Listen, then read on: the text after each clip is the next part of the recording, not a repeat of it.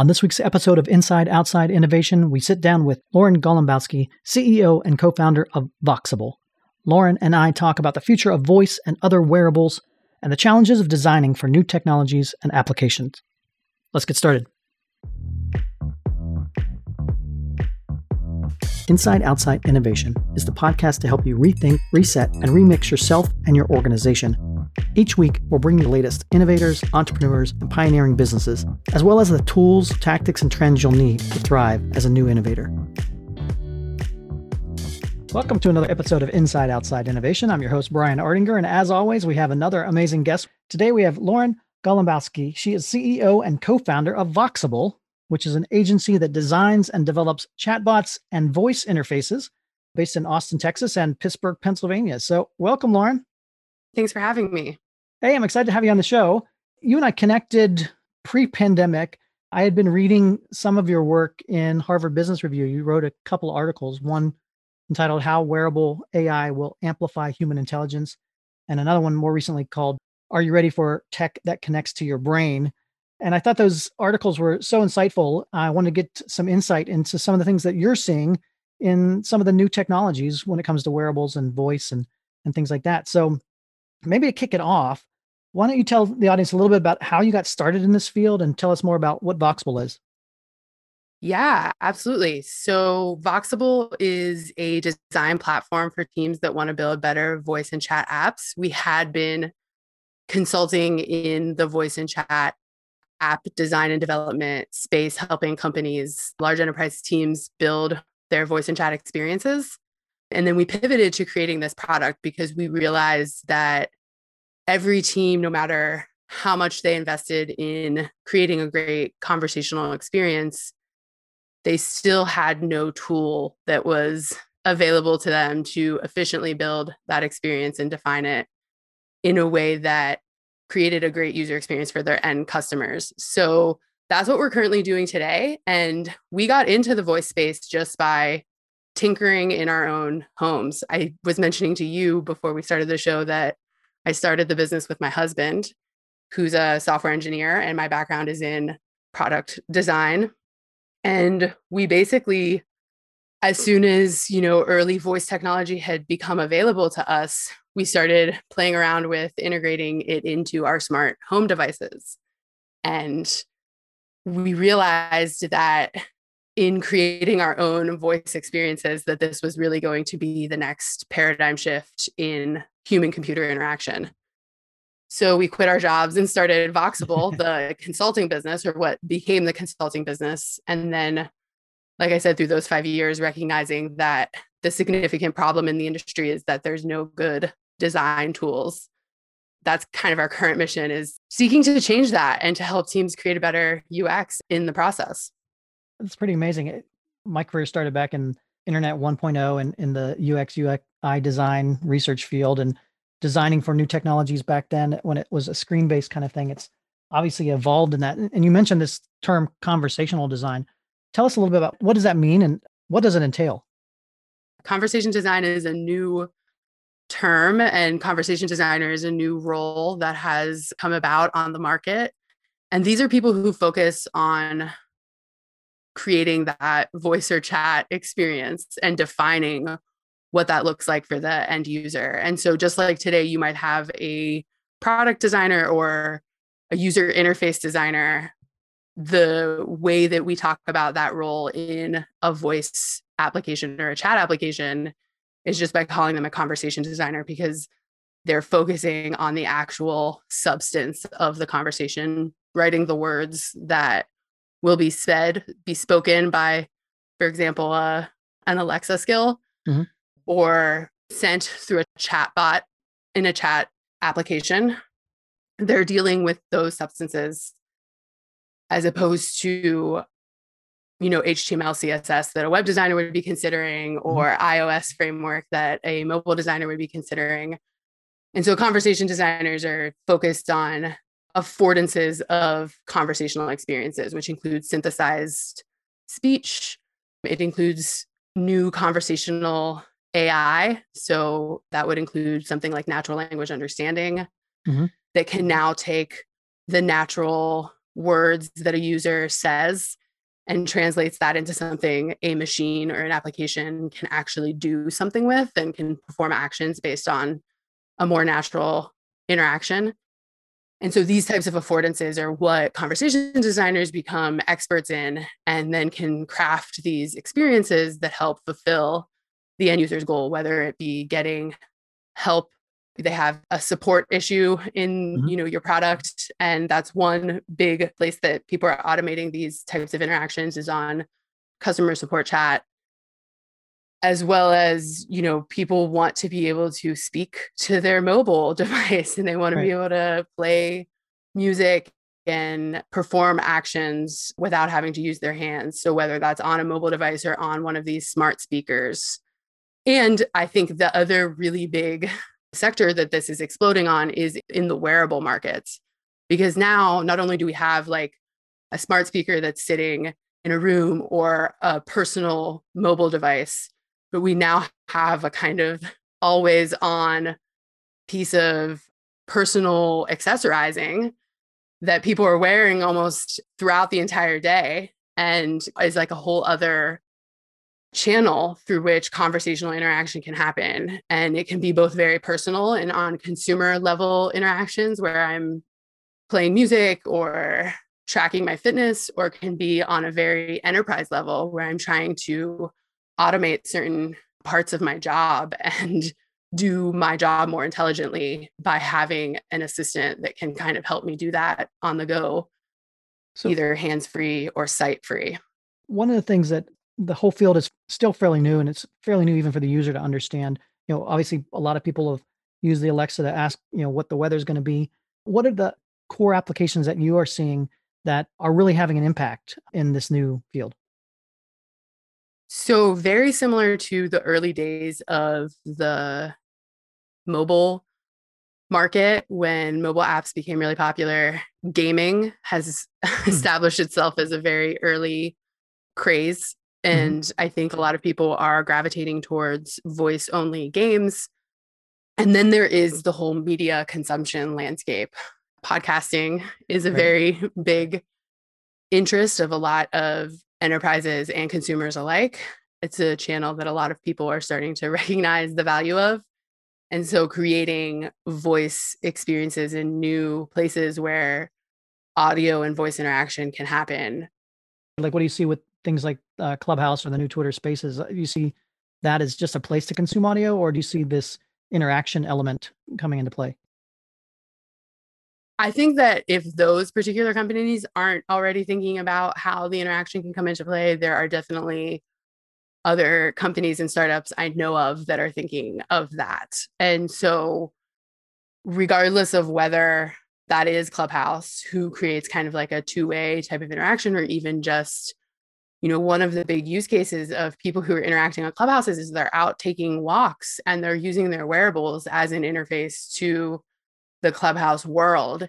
And could that browsing experience be easier if there was a better voice integration into mm-hmm. it or better ways of interacting? Actually, one of the early clubhouse rooms that I was in was with a lot of voice industry folks who were thinking about how Clubhouse could incorporate voice into its strategy. Regardless of whether that's right for Clubhouse, I do think that audio interaction, essentially reinventing telephone calls is is something that we're constantly trying to do and i do think that there will be a new way that people start to interact with a combination of not only just like my being able to interact with my voice, but also being able to in- interact with like my virtual assistant that embodies me as Lauren that can automate some of my responses to people at work, friends and family, kind of like the auto responder that's just much more intelligent and personalized for any individual worker or consumer. And can I have a synthesized voice that is modeled after my own that I've trained that can then step in and speak my words for me in certain situations. And so that seems really futuristic, but I do think that we're getting closer and closer to places where that is relevant. And there's voice channels like Discord, the chat, the gaming chat application, where gaming has a whole other culture around it where people start to think of modifications. So, like, what if I could buy a voice modification that then changes my voice when I'm speaking through to my fans or to my fellow gamers because I'm playing a character and right. that's part of my, you know, gaming interaction and lifestyle. And so I think there's a lot of places where voice is relevant and can change the way interaction happens beyond just incorporating it in the current apps that we're kind of thinking about today. You mentioned gaming. Are there other industries that are kind of ahead of the curve when it comes to utilizing some of these technologies? I think the financial industry is definitely ahead of the curve. There's a ton of financial virtual assistants. You see it in a lot of the industries where information and search is fairly complex, and there's a lot of data and just information that a consumer has to wade through. And you can either pay someone to do that for you, but there's a whole host of people who don't have that type of budget, who aren't paying a financial advisor. And so there's starting to be offerings by these larger companies. Capital One has a virtual assistant, Bank of America. I think her name is actually Erica, their virtual assistant. the uh, Charles Schwab.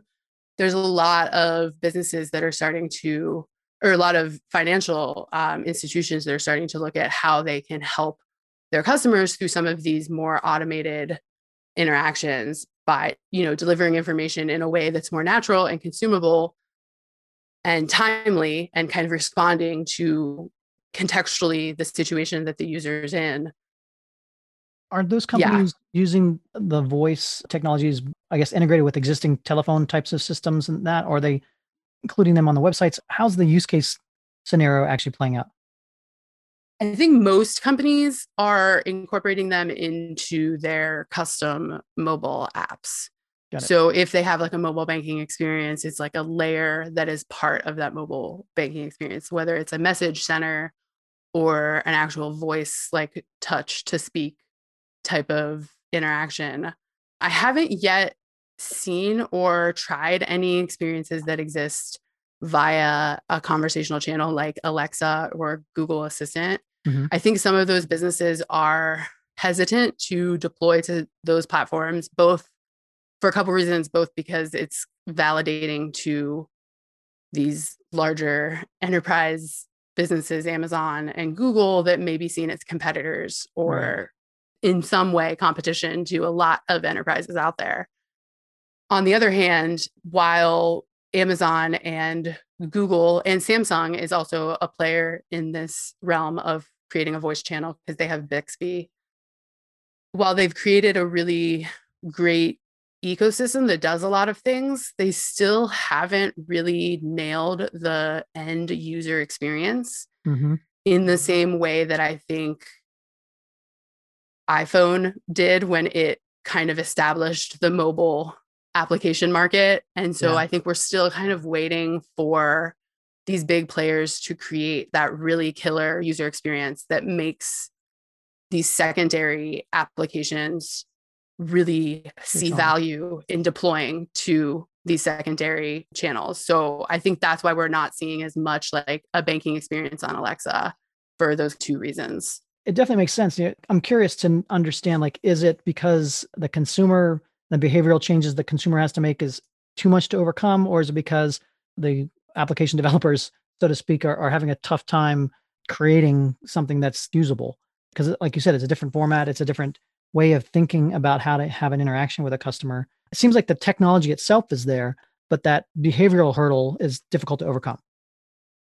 Yeah, I definitely think it's more the behavioral hurdle. I for sure am confident that the technology can support to some extent can support a good user experience. I will say that in a lot of ways just like you know the way that iPhone competed in the mobile market when it was like BlackBerry and Palm Pilot and those were the big players and iPhone came in and it was not competing on features it was competing on experience and then when the app store came out, similarly, it said we're restricting the amount of applications that can be deployed on the store and we're going to make it harder for you, mm-hmm. developer, to create that. But hey, we're going to create this whole developer program. We'll create all these standards for how we think applications should be built.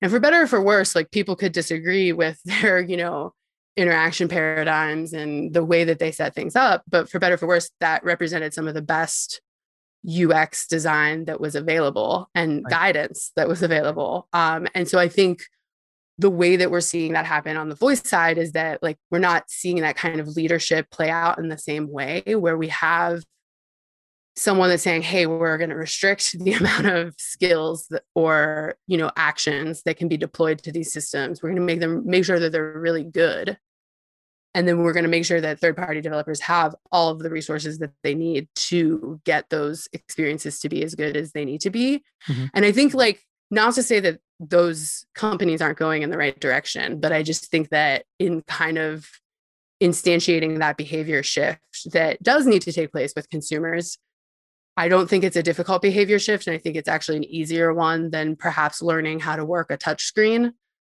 So I think that that shift isn't necessarily like totally a blocker in right. making the market proliferate in the way that it can. But I do think that there does need to be a big enough push to satisfying that end user experience to ensure that that behavior change is simple and seamless and that not only am I interacting on these devices, but that I'm also interacting with the businesses that are deploying experiences through these devices.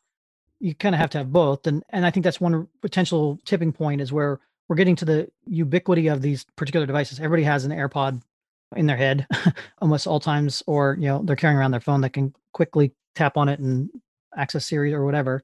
And so again, the technology is ubiquitous enough now. It, it, now I think is the next step is to try to figure out what are those applications and to make somebody actually want to turn it on and interact with it. Some of the things that I've seen when it comes to voice and that is I love your opinion and insight and curious how the area of because you have to speak and it's it's public when you're talking into a microphone in front of other folks is that a behavioral challenge to overcome? Or what do you think are some of the behavioral issues that are holding people back from trying these things or using these things more regularly? Yeah absolutely. I definitely think that there are social changes that we are both experiencing and are yet to come that will affect how people interact with voice interfaces. And so I'm reminded of when those Bluetooth headsets became popular and yes. the phenomenon of the a person alone on the street talking out loud.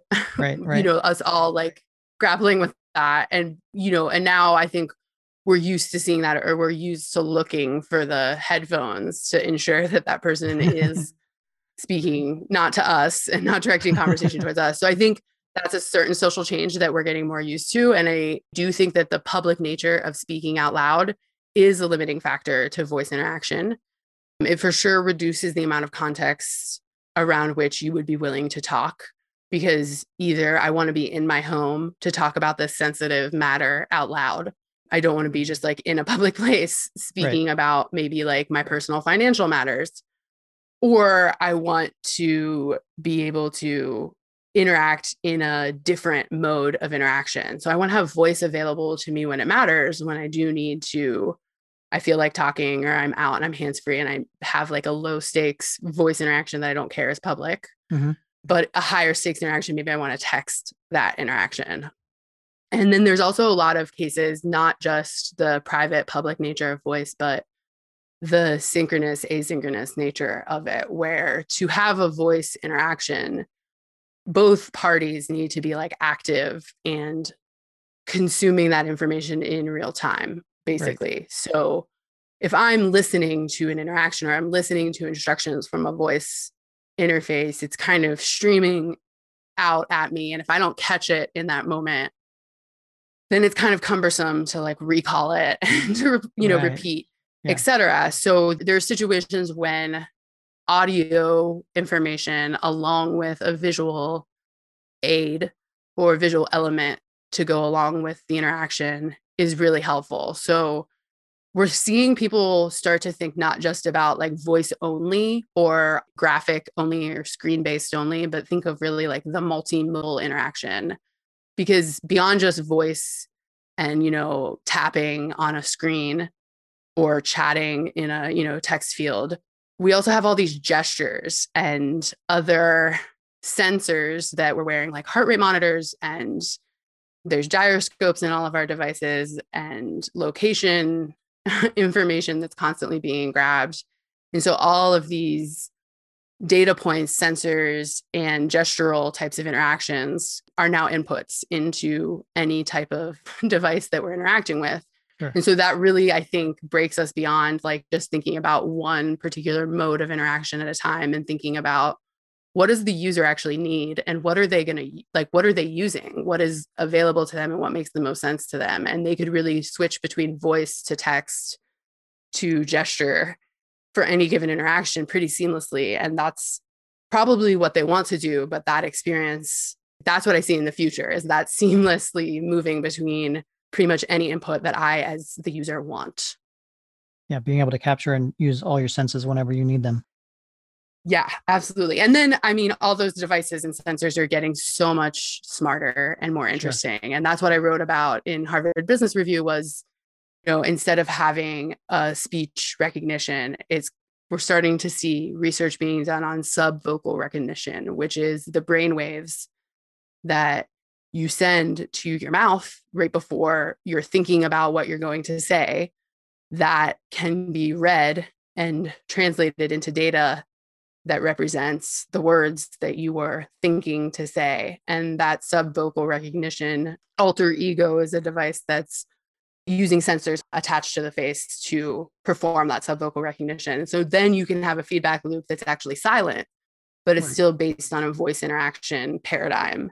Yeah. And that kind of gets around some of that public private notion where maybe I can have a voice interaction that's actually happening all through like a closed loop system that's like a sensor attached to my face and like a bone, bone conductor, conductor yeah headphone that's speaking it into my brain then.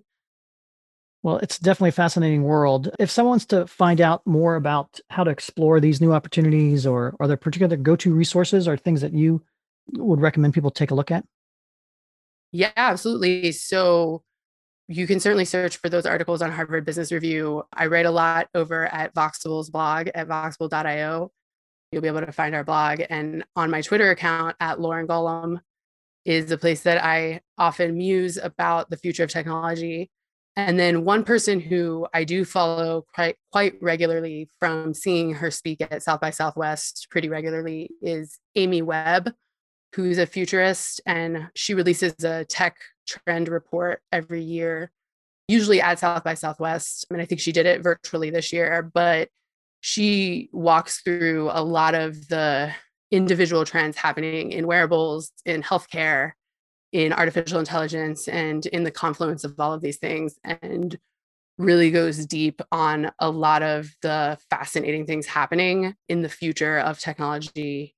And so I recommend a lot of people seek her out, Amy Webb at Future Institute today. And you can find her reports, which is all like open source and free for people, which is another amazing aspect of what she does. Absolutely. All good stuff. Well, Lauren, I really do appreciate you coming on and kind of sharing your insights on where the world's going. And uh, I'd love to have you back on the show at, at, some point and continue the conversation as we move forward.